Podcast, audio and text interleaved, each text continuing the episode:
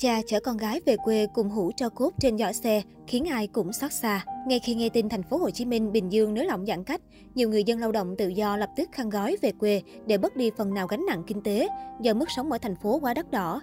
Mặc dù mỗi người mang hành trang và phương tiện khác nhau, nhưng chung quy lại, họ đều cùng một mục đích duy nhất là sớm an trú bình yên nơi quê nhà. Dù chặng đường dài, nhưng nhiều người cố mang về quê tất thảy những gia tài còn sót lại.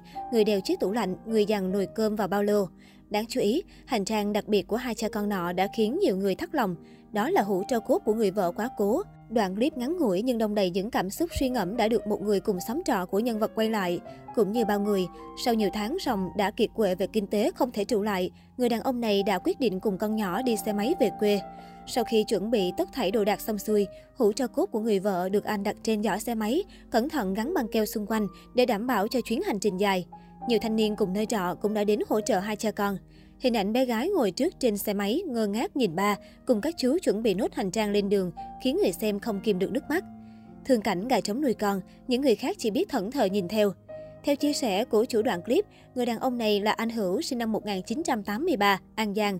Do hoàn cảnh khó khăn, hai vợ chồng anh Hữu cùng con gái nhỏ dắt díu nhau lên Bình Dương làm ăn. Vợ làm công nhân, chồng làm phụ hồ để trang trải cuộc sống hàng ngày. Chẳng may dịch bệnh đã cướp đi sinh mạng của người vợ Tàu Khang. Anh Hữu cùng con nhỏ cố gắng ở lại phòng trọ đã 4 tháng này.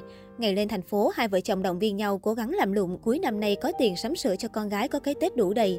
Ấy thế mà giờ đây, chỉ còn anh và con gái trở về trong cảnh tang thương. Đau lòng khi chứng kiến những mảnh đời khó khăn trong mùa dịch bao nhiêu, thì cộng đồng mạng lại càng hoan nghênh trước nghĩa cử tương thân tương ái của những nhà hảo tâm bấy nhiêu. Khi nhìn thấy cảnh người lao động từ các tỉnh thành miền Nam tiếp tục ùn ùn về quê bằng xe máy trên tuyến quốc lộ 1A, tại Đà Nẵng, nhiều đoàn hoạt động thiện nguyện thường xuyên túc trực 24 trên 24 ở đỉnh đèo Hải Vân, giáp xanh Đà Nẵng Thừa Thiên Huế để hỗ trợ lương thực, thực phẩm, sửa chữa xe máy, hỗ trợ xăng cho bà con về quê. Trong đêm, hàng trăm chiếc xe máy với hàng nghìn người tiếp tục vượt đèo Hải Vân để về quê. Khi đến đỉnh đèo Hải Vân, họ được mời dừng nghỉ chân với những suất cơm nóng, những chai nước đầy nghĩa tình. Những cơn mưa nặng hạt do áp thấp nhiệt đới càng khiến hành trình về quê của người dân thêm khó khăn. Nhiều người không chuẩn bị áo ấm dừng xe rồi rung lên vì rét. Những tình nguyện viên có mặt ở đỉnh đèo Hải Vân liên tục tiếp đón, động viên, hỗ trợ thêm áo, áo mưa để họ vơi bớt cái lạnh. Đặc biệt, trong số những người làm thiện nguyện, một người đàn ông mặc áo mưa đỏ, trên tay cầm theo sắp tiền, đi đến từng chiếc xe phát tiền giúp người dân. Người đàn ông mặc áo mưa đỏ, đội mưa, vừa liên tục phát tiền giúp người dân đang trên đường về quê vừa nói. Bà con nhận một ít tấm lòng để mua xăng dọc đường nhé. Bà con đi cẩn thận, cảm ơn bà con. Người đàn ông cho biết tên Huỳnh Kim Quang, nhân viên hiện trường công ty trách nhiệm hữu hạn thương mại và giao nhận hàng hóa FDI chi nhánh Đà Nẵng. Anh Quang cho hay, việc phát tiền giúp người dân là quyết định từ ban lãnh đạo công ty. Số tiền trên do cán bộ nhân viên toàn công ty đóng góp tùy tâm và từ quỹ phúc lợi xã hội của công ty. Anh Quang nói chứng kiến cảnh bà con vượt hơn 1.000 km về quê, đặc biệt là khi áp thấp nhiệt đới mạnh lên thành bão đi vào bờ gây mưa to, nên công ty quyết định phải làm một cái gì đó hỗ trợ người dân. Chúng tôi trong sức của mình thì ngoài lương thực, nước uống hỗ trợ thêm một ít tiền mặt để bà con phòng thân. Theo anh Quang, việc phát tiền giúp bà con sẽ tiếp tục trong những ngày tới.